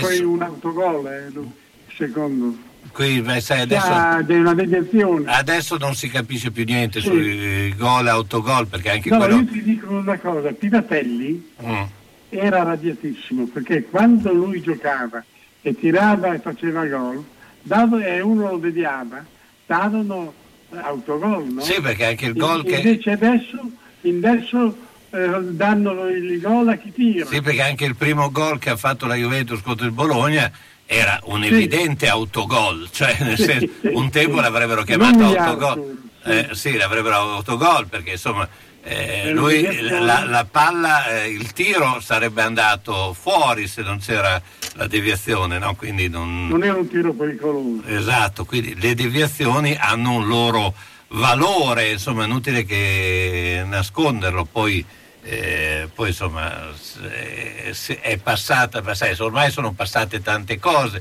perché un tempo, ad esempio, e lì si stupivano molti, perché anche i rigori potevano essere battuti anche dalla stessa persona, no? Nelle partite, quando si andava ai rigori, si tiravano anche gli stessi. Sì, io per esempio ho un torneo di Viareggio contro il Milan, che allenava Lido in quel periodo, la primavera del Milan. Mi ricordo che perdemmo, andammo fuori al terzo turno perché perdemmo ai rigori 7-6, e il nostro giocatore le tirò tutti lui, fece 6 gol. Sì. Era Rossini, si chiamava. Sì, perché un tempo era così, cioè un tempo non c'era un'alternanza del tiro, no? Sì, uno poteva tirarli anche tutti, quindi... Sì, e difatti noi, il nostro giocatore, ne fece 6 su 7. Sì, e come... è già una bella cosa, però perdemmo. Come non c'erano i cambi, come non c'era, cioè era un altro calcio, insomma, rispetto a quello di... I cambi furono fatti nel 68, credo. Sì, quindi...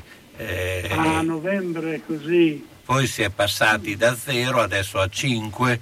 Sì, adesso no. Sì, adesso... Io 5 non vedo, vedi. Sì, perché ti mette sempre in difficoltà l'allenatore. No, ma poi è un diventa come l'hockey su ghiaccio, che cambia tutta la squadra. Cioè durante la partita cambia tutta la squadra, cioè non ha molto, cioè non c'è una gran logica. A 5 cambi secondo me sono troppi. Anche per me. In una partita di calcio. Capito? Perché ti mette in condizioni che poi adesso non c'è il pubblico. Sì. Se ci fosse il pubblico ti inizia a rompere. Hai capito? Cambia. Sì, no, ma poi c'è anche il fatto che cambi la squadra. Perché se tu puoi con 5 cambi. Puoi cambiare tutto l'attacco, poi tutto il centrocampo, tutta la difesa. Cioè, le squadre più attrezzate sono sicuramente più avvantaggiate, questo più cambi... Però per me è troppo avvantaggiata. Io nel calcio, quando una squadra ha 2 giocatori per ruolo, andrebbero già, è già troppo anche. Sì, adesso poi... Perché un giocatore può giocare destra e sinistra, un difensore può fare 2 ruoli, un tornante può fare il centrocampista, hai capito? Per me io era già buono con 2. Senti, sabato c'è Bologna-Milan. Milan che insomma, iniziando a perdere qualche partita, insomma, potrebbe arrivare con una situazione un po' diversa, perché deve stare attento per me il Milan qua, sì, parecchio, perché la sconfitta contro l'Atalanta effettivamente l'ha messo un po', poi dopo c'è venuta anche la sconfitta nel derby di Coppa, quindi quando inizi un po' a perdere, insomma, ti iniziano a cadere le certezze, no? Mm-hmm. Lì sai, l'80% è Ibrahimovic, la squadra ha vinto anche parecchie partite senza Ibrahimovic, però il problema è psicologicamente, che Ibra ti dà qualcosa di sicurezza in attacco, un ragazzo giovane, hai capito, comunque, sa dove andare. Hanno preso Mandžukić, che può sostituire Ibra come personalità, anche come vittorie, come carisma. È chiaro che Ibra è superiore, però no, non hanno sbagliato a prendere un giocatore che comunque ha un passato. Mandžukić. Ah, Mandžukić, sì. Però sì, Mandžukić a me piace come giocatore, però non è all'altezza di Ibra, secondo me. Sì, però è comunque un personaggio, è un vincente, ha avuto una carriera da vincente, quindi sì, sensato. Anzi, io credevo che ci fosse la coda per prenderlo. Sì, ma invece Mandžukić. Sì. Invece sì, l'ha preso il Milan, che no, era andato al coso, no? Ma era in Arabia. Che dove è andato? Era in Arabia, no? Sì, in Arabia, sì. A fare un po' di soldi. Ma cosa pensi del Bologna a questo punto? Io ti dico la verità, a me il Bologna, per esempio, a me piace, perché vedo che i giocatori ce la mettono tutta, che poi si sbagli un po' in difesa, è un po' ballerina, d'accordo, però per me il Bologna fa quello che deve fare. Ah beh, quello... sta facendo quello che questa squadra può fare, ecco, non è che faccia di meno, perché anche domenica il portiere ha giocato bene, Sì, cioè, diciamo che secondo me vale forse qualche puntino in più, ma non troppi in più, ecco. E d'altra parte diciamo una cosa, che noi, ma la maggior parte dei giocatori che il Bologna ha sono giocatori che sono cresciuti dal punto di vista non sportivo, ma sono arrivati a Bologna ed erano giocatori che non avevano mai calcato la Serie A. Svanberg, stanno facendo bene anche come giovani, cioè, hanno preso dei giocatori che in Serie A non c'erano mai stati. Tomiassu, cioè quanti sono? E quindi adesso io so che è un giocatore che molte squadre non vorrebbero. Sì, però è un giocatore che quando è arrivato a Bologna, e quando Bologna ridevano un po'. Sì, non era un Cinai, sì, non era un giocatore che era mai stato in Serie A.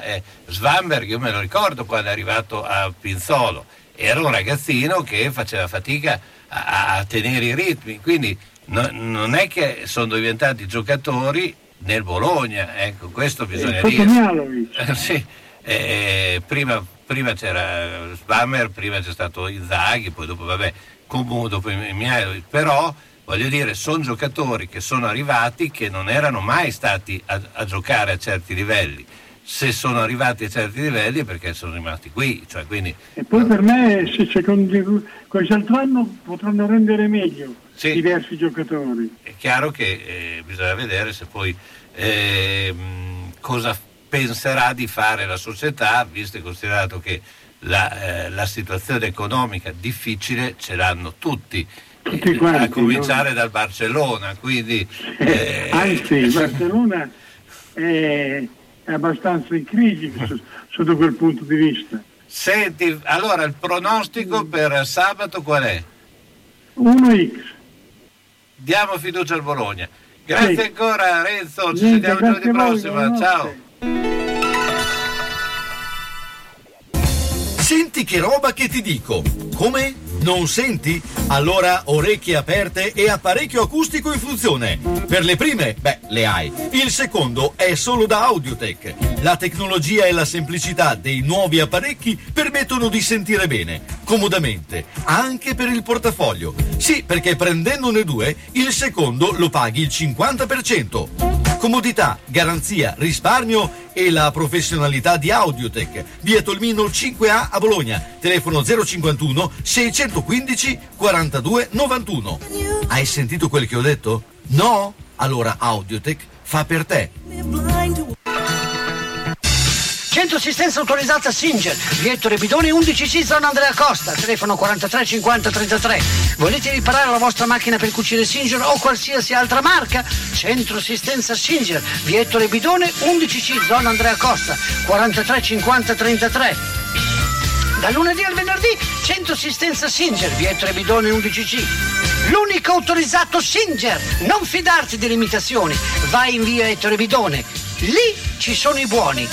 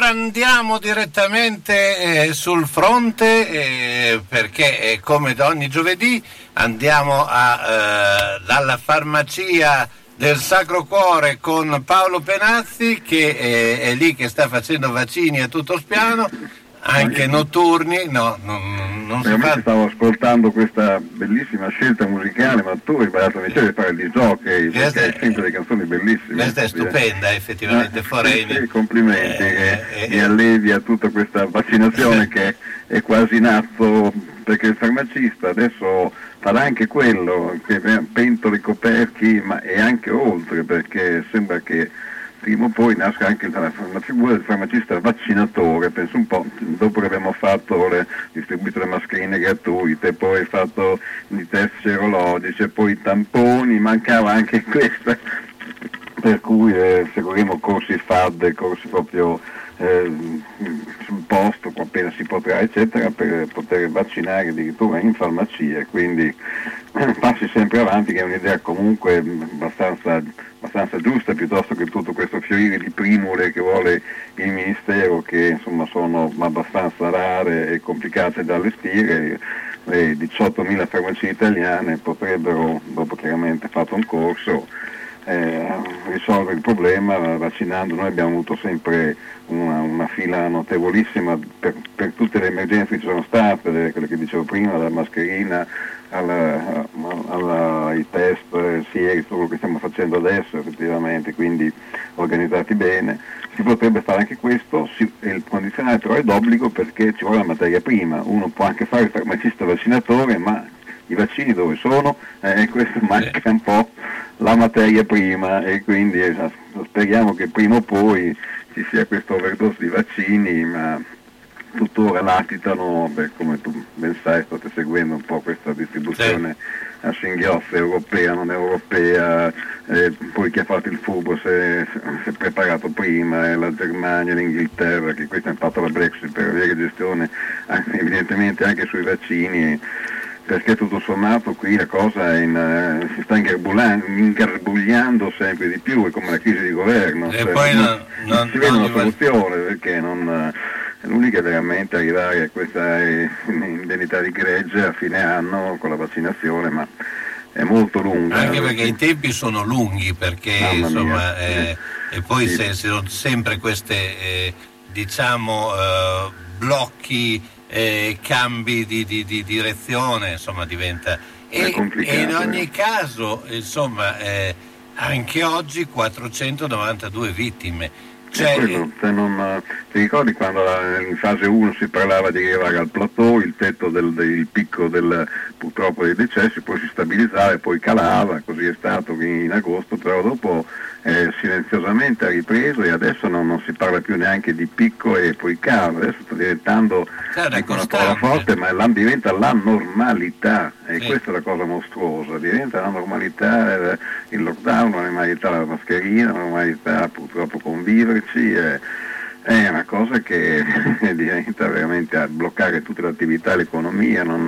Non si vede questa benedetta luce in fondo al tunnel, se non sotto forma di vaccini, sperando poi che si dia una mossa a tutti quanti e produrre il vaccino italiano. Quell'idea che ho sentito politica di prendersi i soldi del MES e investirli tutti nella Menarini e nella De Angeli e qui italiane, perché se si passa il vaccino italiano, non è mica sbagliato effettivamente, bisogna tornare all'autarchia, perché anche del vaccino, anche perché ecco che influenza possono avere le varie varianti sul vaccino. La cosa che mi hai chiesto anche giovedì scorso, mi sento preoccupato, perché effettivamente è ben donde, come dicevano quelli in perfetto italiano, perché non è tutto quel che riluce, perché anche questa soluzione che è il vaccino risulta che un po' devi fare addirittura il richiamo, ovviamente, un po' sembra che non ti tuteli neanche completamente, in più salta fuori anche queste varianti inglesi, brasiliana, eccetera, quindi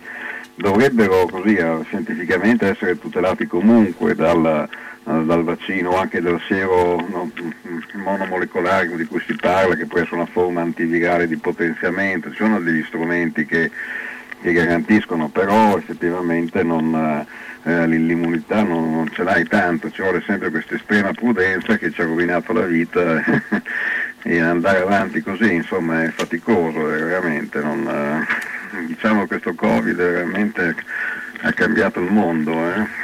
Senti, e invece la parte sportiva, perché sono... Ecco, molti... pur si muove, come diceva quello, effettivamente pur si muove, perché almeno le Serie B sono ripartite, quindi la parte della Serie A la stiamo vedendo tutti splendidamente, parlando di pallavolo, ma si vede solo in televisione, perché non si può andare a assistere, quindi è un limite, però in TV vedi le partite stupende, e adesso almeno la Serie B è ricominciata, quindi la pallavolo Bologna, in cui fa parte anche il gruppo dell'Asinella, che insomma è un buon livello di prestigioso, è servito con un bel 3-0, ma anche lì è per pochi intimi, perché si può andare solo in 80 dei due gruppi delle due squadre, quindi ci si informa, lo si vede sui social, insomma non è la stessa cosa.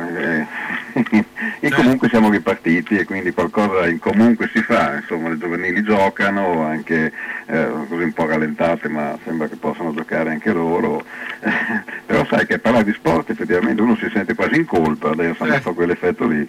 Ormai sì, ma tutte le cose infatti hanno questo effetto, però c'è da dire che non facendo trasferte, non andando ai ristoranti, non andando al bar, la gente quest'anno ha risparmiato obiettivamente. sì, da quel punto di vista lì effettivamente, sì, assolutamente. Se trovate in questa situazione. Mettiamo che non spendendo più effettivamente, c'è un problema però che non gli entrano neanche perché gli sono saltati anche gli stipendi, quindi no. Ma io vedo che in qualche modo insomma si riesce ad andare avanti perché è tutto sgonfiato, ma in qualche modo si va. Però bisogna strutturarsi meglio e soprattutto trovare un governo più determinato nell'affrontare questa roba qui, perché forse dei tecnici, no? Non ho più neanche la soluzione, io ti dirò. Io nel mio piccolo però, infatti, la farmacia Sacro Cuore funziona divinamente e i miei 200 clienti al giorno me li tutelo assolutamente, sono orgoglioso di dire che ho pochi test positivi, vedo che trovano tutti un rifugio sicuro, le medicine portate a casa anche con tutte le tutele, quindi e se ognuno fa così credo che sia questa la soluzione. Certo. Senti Paolo, intanto ti ringrazio, ti lascio con un brano che è uscito in questi giorni, che è Cocoricò di Samuele Colapesce, secondo me ti piace. Sicuramente è stupendo, grazie mille. Non so se sia stupendo o meno, però a me piace. Grazie ancora. Grazie a te Carlo, e Cocoricò forza. Bene, allora siamo alla fine di questa puntata, insomma con tanti ospiti e tante cose. Vi ricordo di seguire sempre Radio San Luchino. Io sarò qui il sabato pomeriggio per Sabato Sport, tra l'altro sarà in coincidenza con la partita del Bologna, Bologna-Milan, quindi avremo modo di avere un occhio anche riguardo il confronto di calcio del Bologna. Buonanotte a tutti, grazie, e con Samuele Colapesce, Cocoricò.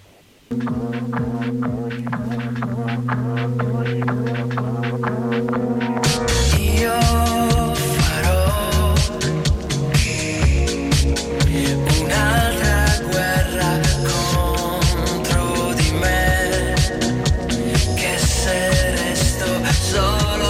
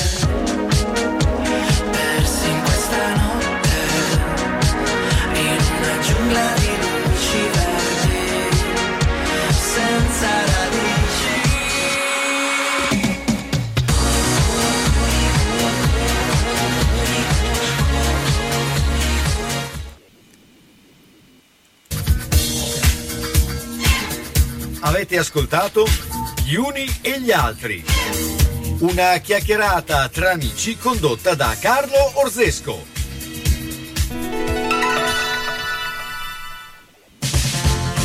Giallo, pasta fresca e gastronomia. Sì, hai capito bene, la pasta fresca, dal tortellino